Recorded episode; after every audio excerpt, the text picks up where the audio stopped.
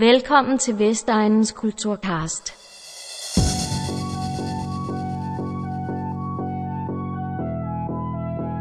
Dette er Vestegnens Kulturkast. En podcast produceret i samarbejde mellem 6 kommuner på Vestegnen. Albertslund, Rødovre, Hvidovre, Ishøj, Vallensbæk og Højtostrup. Den er produceret i forbindelse med Vestegnens Kulturuge i uge 37. Denne udsendelse skal handle om en af 80'ernes største poeter, nemlig Michael Strunge, som selv voksede op i Hvidovre. Velkommen til. Mit navn er Mathias Lyne. Vi starter udsendelsen med at stille et par spørgsmål. Hvad karakteriserer en forstad? Altså den forstad, som vi finder herude på Vestegnen. Er det den kedelige transport til og fra arbejde? Er det middelmådigheden, der tager sig ud som en form for komatilstand? Eller er det måske natur, det rolige liv og frisk luft? Og hvad karakteriserer så egentlig storbyen? Er det neonfarverne, frirummet og anonymiteten, der viser sig ved, at man kan være sig selv, hvem end man så er? Måske er det bilos, larm og alt for højt tempo. Brug nu 10 sekunder på at tænke over, hvordan du ser på forstaden og storbyen.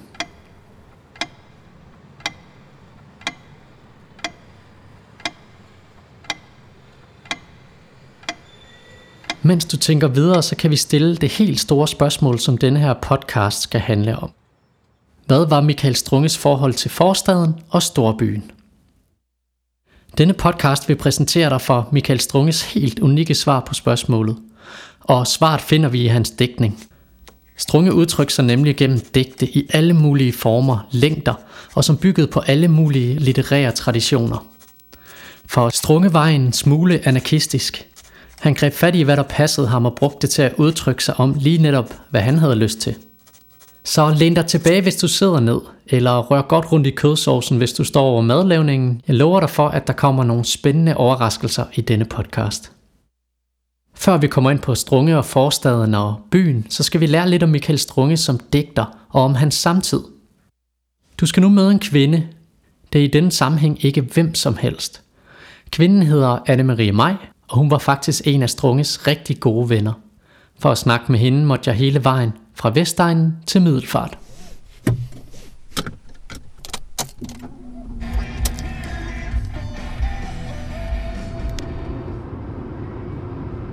Om 150 meter foretag en uvending.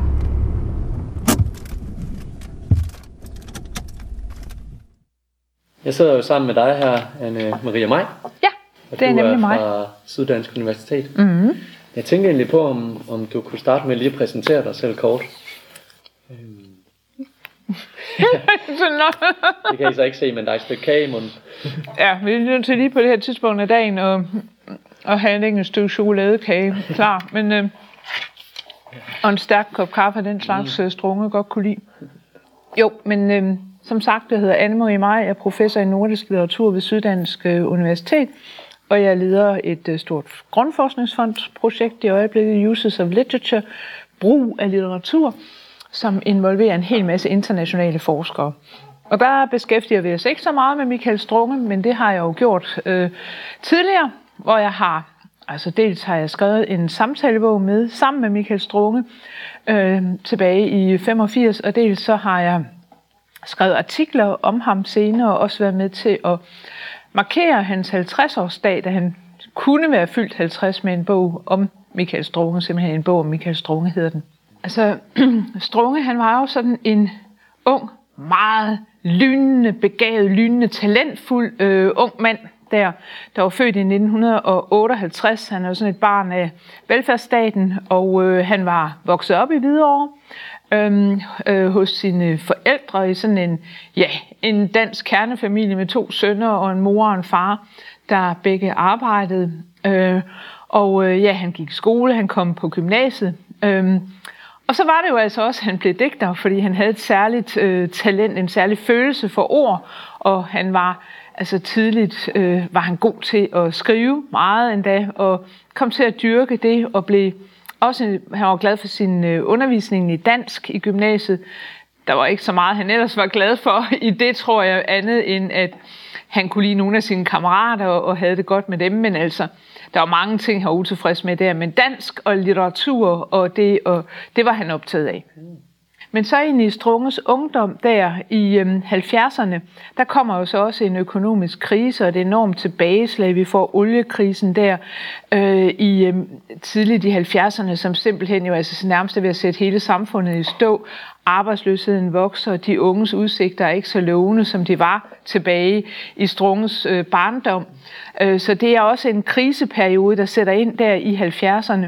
Og Strunge, han debuterer jo i 1978, og der mærker man jo også i hans tidlige digte, altså den der oplevelse af et samfund, som han synes svigter de unge på mange måder, og altså også nogle ungdomsoprørere, der er gået fra idealerne og mere tænker på sådan de materielle goder, end de egentlig tænker på de store idealer om frihed og kærlighed og fællesskab og sådan noget. Altså Strunge debuterer jo i 78, og han lærer punken at kende fra den engelske sammenhæng, hvor han kommer også til England som ganske ung, og han bliver meget, meget optaget af punkens musik. Det føler han sig helt på bølgelængde med, meget mere end han gør med den samtidige danske sådan folkerockmusik, ikke? Altså som han ikke kan fordrage.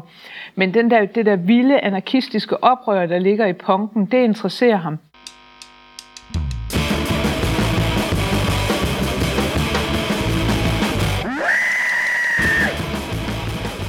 Og han tager det til sig, og han udtrykker sig i sådan på måder, der er beslægtet med punken, ikke? Og han går klædt som en punker, og han søger kontakt med andre punks i København på det tidspunkt. Men det interessante ved Strunge, det er jo ikke så meget, at om han var punker eller ej, for det er sådan en stor diskussion, og folk kan blive rygende uenige om, ah, men det var han, og det var han i hvert fald ikke. Og han udtaler sig selv sådan meget tvetydigt om det.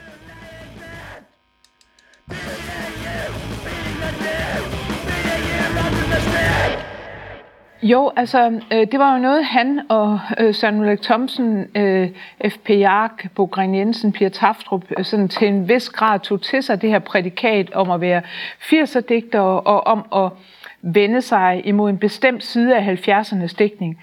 Altså, de er også 70'er-digtere, men de er ikke 70'er-digtere på den måde, at de skriver arbejderlitteratur eller bekendelseslyrik eller knækprosa. Altså, de ville noget andet. De ville ikke udtrykke bestemte, let begribelige budskaber og politiske holdninger med deres digte. De ville ikke bare protestere mod et eller andet i samfundet. De var optaget af at bruge digtningen til at blive sig selv, finde deres drømme, finde deres tanker, delagtiggøre andre i håbet om større muligheder og et større udsyn. Altså det er i høj grad sådan en digtning, der åbner en verden, altså frem for ligesom at stange et kontant politisk budskab ud. Sådan er kapitalismen.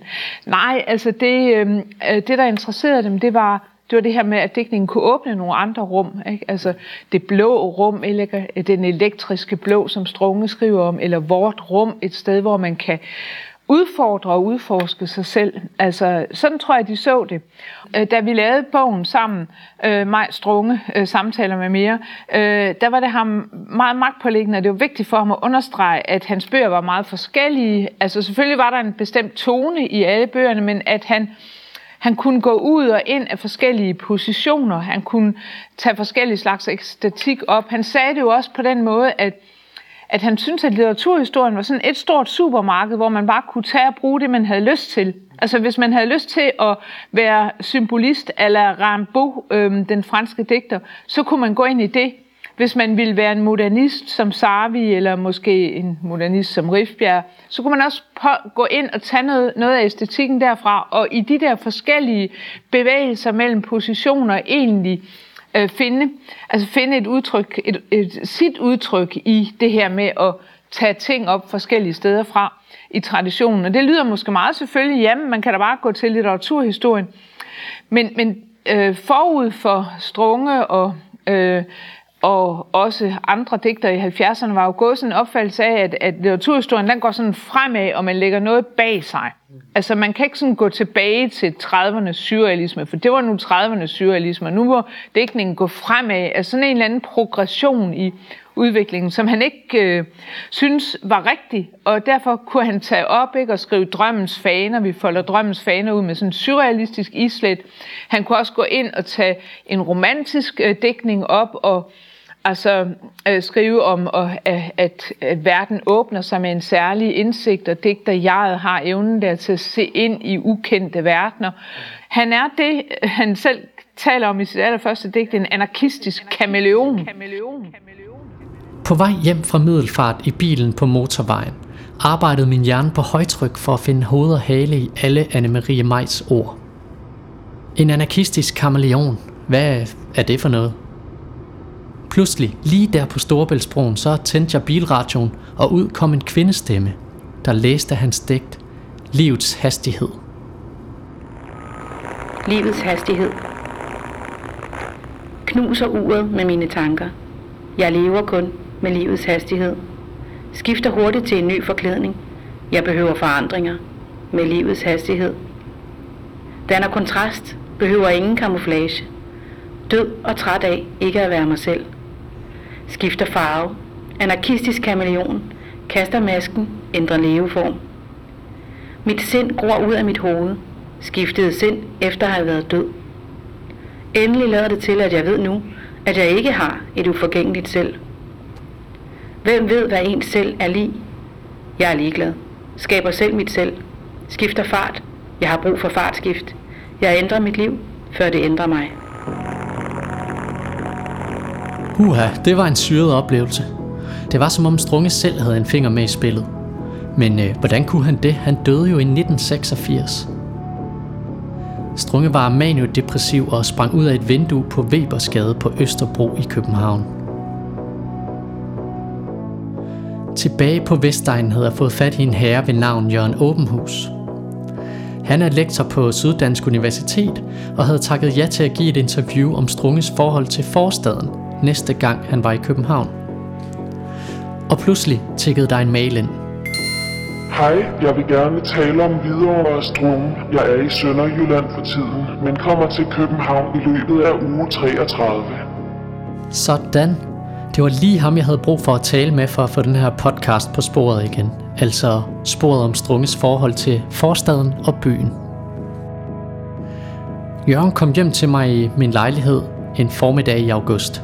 Så er der altså et par timer til Jørgen Aabenhus, han kommer. Og Jørgen Aabenhus, han er også professor på Syddansk Universitet, og han har skrevet omkring Michael Strunges forhold til Hvidovre, altså forstaden på Vestegnen. Så det glæder vi os til. Hej. Goddags. Kom ind, kom. Hej, der er lidt gennemtræk. Mathias.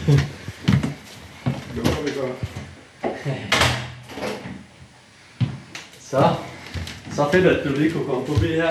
Ja. Måske ikke så langt fra. Nej, jeg holder selv ude i det, der hedder Vildebevang. Jørgen har skrevet første tekst i en bog om Strunge. Og bogen hedder altså En bog om Strunge.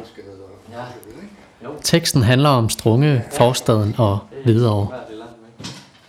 Jeg har jo ligesom fået besøg af dig, Jørgen Aabenhus, herude i Nordvest, i min egen lejlighed. Så det er jo meget fornemt. Vi skal snakke lidt omkring Michael Strunge og hans forhold og opvækst i Hvidovre, og hvordan måske kontrasterne er mellem Hvidovre og så storbyen. Så kan jeg jo spørge om du kan beskrive sådan Hvidovre tilbage i 70'erne og 80'erne. Hvad karakteriserede ligesom forstaden dengang? Det, der først og fremmest jo ligger i Michael Strunges få linjer, vil jeg sige, om Hvidovre, altså man kan sagtens sige, at han er inspireret af det, men sådan direkte beskrivelser er der ikke så frygtelig mange af. Og det der er, det er jo, at der ikke sker en skid. Ikke? Og det er jo lige præcis det, kan man sige, som forældregenerationen synes er tiltrækkende, ikke? At de kan passe deres daglige liv uden at blive kørt ned og falde over fulde folk og hvad det ellers kan være. Ikke? Men det betød også i de år der, hvor Hvidovre sådan var under opbygning som moderne, altså lad os sige fra 60'erne og frem, eller 50'erne måske og frem, at det var sådan meget, en meget sammensat befolkning, ikke sådan som befolkninger er i dag med, med, med forskellige nationaliteter, men det var mange forskellige erhvervsgrupper og mange forskellige aldersgrupper osv., som boede, og som jeg så i den anden ende, altså oppe i 70'erne og 80'erne, da de fik flere penge på lommen, så flyttede de jo til, hvis ikke de forvejen boede i parcelhus, så flyttede de jo i parcelhuskvarteren væk fra lejligheden, og det vil sige, så ændrede det jo karakter, sådan så det måske kom til at ligne det, der sådan lidt nedladende hedder et sølvbryllupskvarter, hvor børnene så skynder sig at flytte væk, og så bor forældregenerationerne tilbage. Det tror jeg er en del af det, fordi i Michael Strunges digtning, fordi han jo helt klart beskriver opvæksten i forskning. Han beskriver det aldrig sådan, han skriver aldrig rigtig om sin egen, altså sådan personlig historie, men jo om de erfaringer, han så gør og sætter ord på i sine digter. Der går det jo meget på sådan en kritik af småborgerligheden. Man siger ikke, at det er, at man lever de der sådan, hvad skal man sige, meget sådan stille og rolige liv, ikke? Uden nogen form for udskejelser. Er det fortrykt på en eller anden måde? Det er sådan, han beskriver det i hvert fald. Altså, han har jo det her digt, der hedder Koma, som jo netop, altså bare i titlen jo beskriver, at man nærmest sådan lever bevidstløst. Koma. Denne bevidstløse stats iltapparat er et enestående begreb, der ikke findes på andre sprog, hygge. Med et drop af kaffe og sprit ligger nationen hen på et sterilt leje af obligatorisk venlighed. En pacemaker af vinerbrød og frikadelle holder det lunkne simili blods sløve tempo. En kunstig nyre af middelmådighed renser det for ånd og niveau, mens alle akutte tegn på ægte radikal poesi negligeres og fjernes ved operative indgreb. Store mængder af kulørt psykofarmaka bedøver og befrier den slumrende befolkning for mareridt om andre liv. Antidepressiv underholdning og placebo-pop. Det er altså også lige på hårdt, synes jeg. Det er det, ja. Det er det. Og det, der jo selvfølgelig er karakteristisk ved det, det er jo, at han beskriver det som et slags sygdomsforløb, eller en sygdomstilstand. Og det vil sige, når han starter med ordet iltapparat, så er det jo altså beskrivelse af noget, som holdes kunstigt i live. Altså den almindelige, hvad skal man sige, det almindelige dagligliv, som han så sammenfatter i det der begreb, der hedder hygge, som det var blevet endnu mere populært for tiden, ikke? I England og andre steder, hvor de skriver om det. Men det er jo et meget godt begreb, hvis man sådan, som hurtigt skal samle, eller skal karakterisere sådan, det danske normalvirkelighed, ikke? Men der er de her hospitalsbilleder, altså iltapparater, drop, pacemaker, kunstige nyre, psykofarmaka, altså antidepressiv, ikke medicin, men underholdning, ikke? Og placebo-pop, altså pop, der ser ud som om det er noget, man ikke er det, som ligner musik, man ikke er det. Og hele den der beskrivelse er selvfølgelig en kritik af, ikke nødvendigvis af forstadslivet, men hvis vi nu siger, hvad man godt mener, man kan sige med rette, altså at i hvert fald i en periode af Danmarks historien, altså der har velfærdssamfundets, eller indbegrebet af velfærdssamfundet har jo været forstaden, ikke? Altså livet i de moderne lejligheder, livet i de moderne parcelhuse og sådan. Så derfor kan det selvfølgelig godt være en kritik, i hvert fald en kritik af det, som han omtaler som, eller ser som en småborgerlig levemåde, ikke? Her står der middelmådighed, for eksempel, ikke? Og den slumrende befolkning og sådan, ikke?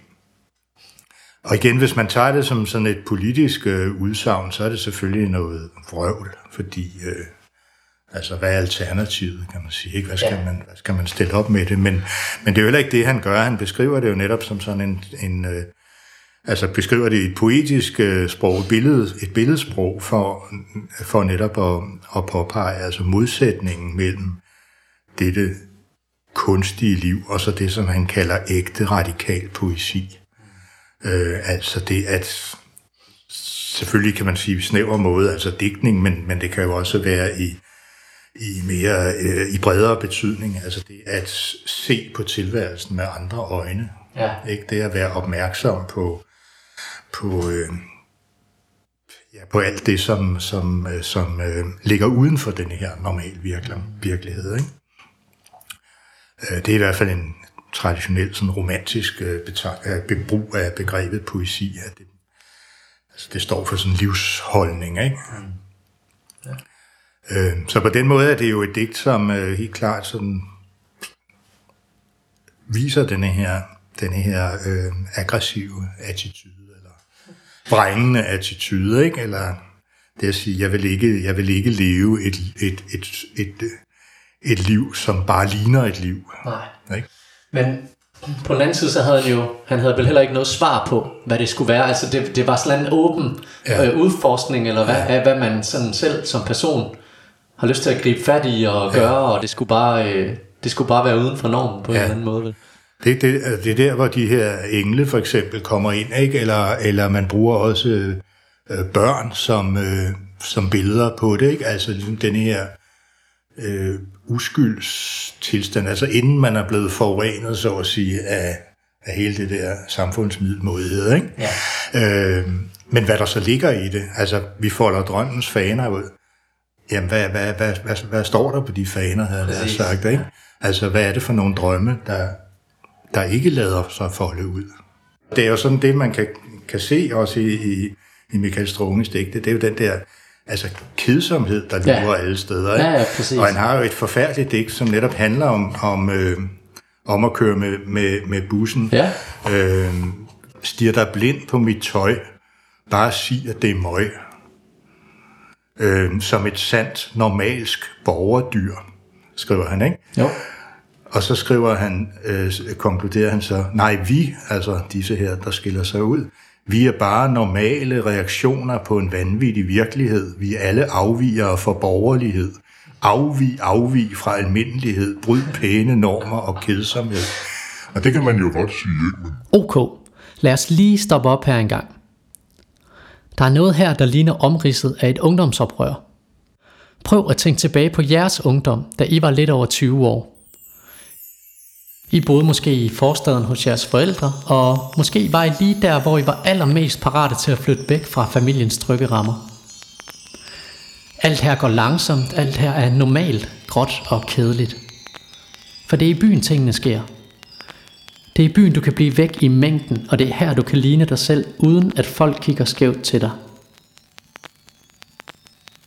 Det er her, du kan folde drømmens faner ud, hvad end du så vil have stående på dem. Du flygter væk fra komatilstanden, du afviger fra borgerligheden og almindeligheden. Du bryder med de pæne normer og kedsomheden. Jørgen sætter hurtigt Strunges ungdomsoprør i perspektiv. Og det kan man jo godt sige, ikke? Men det indebærer jo, at man som udgangspunkt tager for gode varer, at alle de mennesker, man ser, de er kedelige. Det er rigtigt. Og det er der jo ingen, der siger, de er. Nej. Det kan godt være, altså, hvis man kører i bus hen ad Hvideårevej, så tror jeg ikke, man står og ser særlig festlig ud. Nej, det er rigtigt. Men det kan godt være, man er det, når man kommer hjem. Ikke? Præcis, og det kræver jo nogle gange, at man har en samtale med personen, eller at man kommer ind i personens livsverden. Det kunne det indebære, ja. Det kunne det indebære. Han har også et andet digt, hvor han skriver om, at busserne, de kører tavse væk med menneskene som til koncentrationslejre. Ja, det er det noget af et... gætter jeg på, en linje, han ville fortryde, hvis han havde genlæst den, ikke? Fordi det er jo selvfølgelig der ene overdrivelse, ikke? Men på den anden side har ungdommen en energi. Noget, der brænder. Altså, sådan skal det vel være. Altså, når man er ung, så synes man jo, at alle undertrykker en, ikke? Men apropos beat-generationen, jeg har læst ret meget af det. Jeg synes, det er skide sjovt. Og Kerouac og sådan noget. Den her måde, og sådan... Jeg synes, også en parallel, jeg sådan lidt drager. Det er sådan den måde, de sådan... Ja, selvfølgelig er sig selv på, men også måde, de sådan brænder igennem på. På en eller anden måde. De brænder dælme for det, de gør. Og gør det sådan 100%. Altså... ja, man kan kalde dem skøre, og man kan kalde dem alle mulige ting, men det er bare sådan, jeg synes, den der energi, du ved, altså, der er et eller andet, der virkelig, altså, de kan formå at give energi videre. Og den energi, den bliver jo så, altså ofte kanaliseret over i sådan en aggressiv holdning, som måske ikke rigtig har bund i virkeligheden, kan man sige, altså i den fælles virkelighed, men nok i ens egen virkelighed. Altså et meget kendt eksempel, det er jo den her tv-udsendelse, som mange, der har gået i gymnasiet, har set, ikke? Hvor Michael Strunge sammen med nogle andre digtere sidder der og taler om lyrik. Og så læser Lola Bejtel et lille digt, og så siger Michael Strunge, ja, nu er du også så heldig, du læste det eneste gode digt i din første digtsamling. Og Lola Bejtel, hun var sådan en mainstream... Ja, hun var meget mainstream, ikke? Ja. Og det er ikke nok at konstatere, at jeg har det dårligt, jeg går ned og køber flødeskumskager. Det er noget pis. Der må et indre udtryk til, som er meget stærkere. Hvad siger I til det?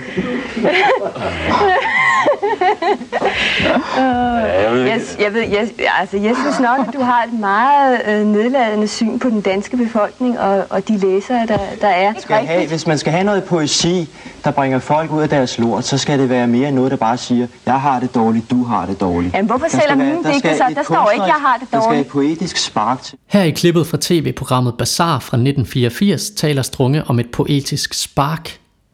Måske det poetiske spark, der skal vække os fra komatilstanden. Jeg sagde farvel til Jørgen og følte nu, at jeg var blevet en lille smule klogere på Strunges forhold til forstaden og byen. Der tegner sig et billede af samtiden med økonomisk krise, voksende arbejdsløshed osv. Der var altså begrænsede muligheder for ungdommen.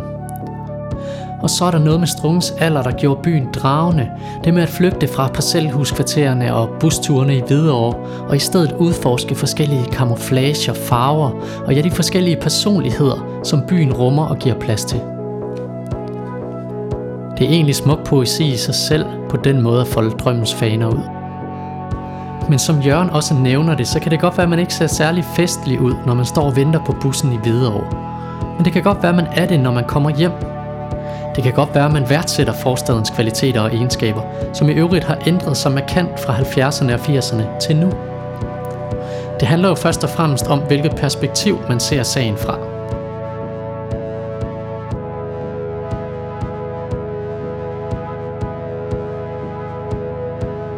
Pludselig ringede min telefon. Nu blev det mystisk.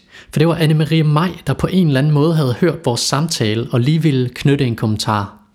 At hvis Strunge havde levet i dag, ja. Ville han have haft et andet forhold, tror du, til Vestegnen og Hvidovre og sin forstaden? Vil han have vokset med det, kan man sige? På en måde? Ja, det tror jeg.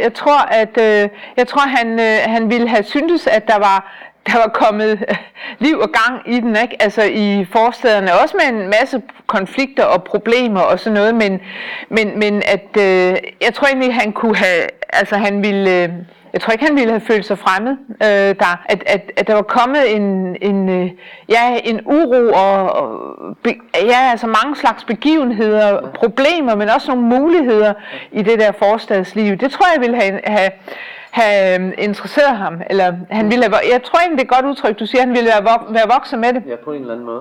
Ja. Han ville måske være vokset med det, altså hans syn på forstaden og samfundet generelt. Det kan da sagtens være, hvis han levede i dag, han boede i Jylland, altså, det man jo ikke. Nej, det er rigtigt. Og jeg vil lige sige, det er slet ikke så dårligt at komme fra Jylland, siger vejlenseren her. Men hvordan er det med perspektivet på forstaden og byen i dag? Hvordan ser borgerne fra Vestegnen selv på det at bo i forstaden? Jeg trådte ud af mit hoveddør og ind i den teleport, jeg har stående i kælderrummet. Pludselig var jeg på Vestegnen. Jeg stod med en mikrofon i hånden parat til at interviewe Vestegnens borgere om livet i forstaden. Hvordan har du det sådan selv med at bo her på Vestegnen? Det har jeg det faktisk ret fint med. Det er jeg rigtig glad for. Jeg arbejder inde i byen, hvor alting bare går stærkt. Man kan mærke det, når man går ind på stationen nærmest. Ja. Så jeg er faktisk rigtig glad for det. Okay. Jeg har boet her i Vallensbæk, har jeg boet i lidt over et år nu. Og det er også det er vi også blevet positivt overrasket over, selvom det lød lidt som om det ville være bøgelandet. Men det er ret rart. Ja. Så der er noget med faktisk med tempo herude måske, der er... Ja, det synes jeg. Det synes jeg. Altså... Okay. Og hvad er det så med byen, siger du, der kan være for meget? Jamen det er sikkert også, fordi jeg er der i myldretiden. Altså man kommer ind der om morgenen, og alle skubber hinanden, og skal jeg hurtigt nå på arbejde, og det samme igen, når man skal hjem, så gælder det også om at komme hjem hurtigt. Og, så det er ikke sådan, du har overvejet at flytte til København? Nej. Jeg har boet i Gladsang, så det var lidt tættere på København. Det kunne man savne en gang imellem, at det er lidt hurtigere at komme ind til byen. Men nej, jeg kunne ikke finde på at flytte derind. Og du føler, der sker nok herude?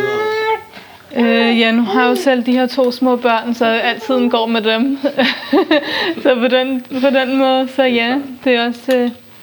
Men der sker i hvert fald nok, hvis man har lyst til at deltage. Det synes jeg. Helt sikkert. Fint. Tak skal du have. Jamen selv tak. Jeg er glad for at bo her. Ja. Og jeg har boet i mange år snart. Jeg har boet siden nogle 67, tror jeg. Ja. Så kom jeg fra Amager. Ja. Nej, det kunne jeg prøve. Jeg kom fra Skovlund. Ja. Så jeg er meget glad for at bo her. Du har alt, hvad du skal bruge. Jeg mangler ikke noget, nej. Det var godt. Men du har aldrig boet i København, så? Ikke andet på Amager, nej. Nej, det har jeg ikke. Jeg har aldrig boet indeni, det har jeg ikke. Kun ude på Amager, så i Skovlund, og så heroppe. Ja. Så det er ikke sådan, at der er noget, der har trukket ved bylivet for dig? Nej, ikke bylivet den der. Nej, det er det ikke. Okay. Det vil jeg ikke sige. For at være ærlig, jeg vil ikke bo i byen. Du vil ikke bo i byen? Overhovedet ikke. Her, der er mere grønt, Vestegn. Ikke så meget trafik, ikke så meget røg. Det, Vestegn, det, hvad skal jeg sige, det er lige mig. Det er lige dig? Ja. Du nyder det? Jeg nyder det for at være ærlig. Helt sikkert. Kommer du i København nogle gange? Når jeg kører ind på København, så skal jeg bare ud igen. Så skal du ud igen? Seriøst, det skal gå hurtigt. Det er ikke mig. Der er gerne... Hvad er det, der du ikke så godt kan lide ved det? København? Det er trafikken derude. Og for mange mennesker. Og der er ikke så meget grønt derude i forhold til her i Vestegn. Okay. Hvad kan du finde på at lave her i Vestegn? Her i Vestegn? Ja. Jeg kan gøre alt. Jeg kan, for at være ærlig, det ene vidste jeg ikke. Det er mere det grønne, jeg kan lide. Fedt. Her i Vestegn. Ja. Så der er grønt over det hele. Men det er der ikke i København. Det er kun murstiner og trafik og røg. Det er ulækker røg. Det er noget, jeg ikke var klimanden. Jeg ved ikke. Vi er nu nået til slutningen af denne første episode. Vi har fået en større forståelse af, hvem Michael Strunge egentlig var, hans digtning og ungdom, og der tegner sig et billede af en person, som var et sted i hans liv, hvor han havde brug for et rum til at udforske og til at drømme. Og det fandt han i byen. Vi har hørt Vestegns egne borgere snakke om netop de kvaliteter, som de elsker ved forstadslivet anno 2017. For at konkludere på, hvad vi har lært, ja, så har vi alle sammen nok brug for at folde drømmenes faner ud. Men hvad der så står på dem, er unikt for hver enkelt person. Vi har alle vores egne drømme, hvorinde vi bor og hvilken alder vi end måtte have. Nogle mere udfordrende end andre. Når du nu her om lidt bliver overladt til dig selv, så brug et par minutter på at tænke over dine egne drømme, og hvordan de har ændret sig gennem dit liv. Du har nok selv haft mange forskellige. Og hvad står der på dine drømmes faner i dag? Jeg vil på vegne af Vestegns Bibliotekerne gerne sige tak til alle, der har lyttet med, og opfordrer jer til at lytte med på episode 2, som udkommer netop efter Kulturugen i uge 37. Her kommer I med til Strunge-arrangementer på hele Vestegnen. Der skal også lyde en opfordring til selv at deltage ved arrangementerne og lære endnu mere om Strunges spændende univers. Tjek op på, hvad der sker på www.vkir.dk. Så er der kun tilbage at sige, vi lyttes ved.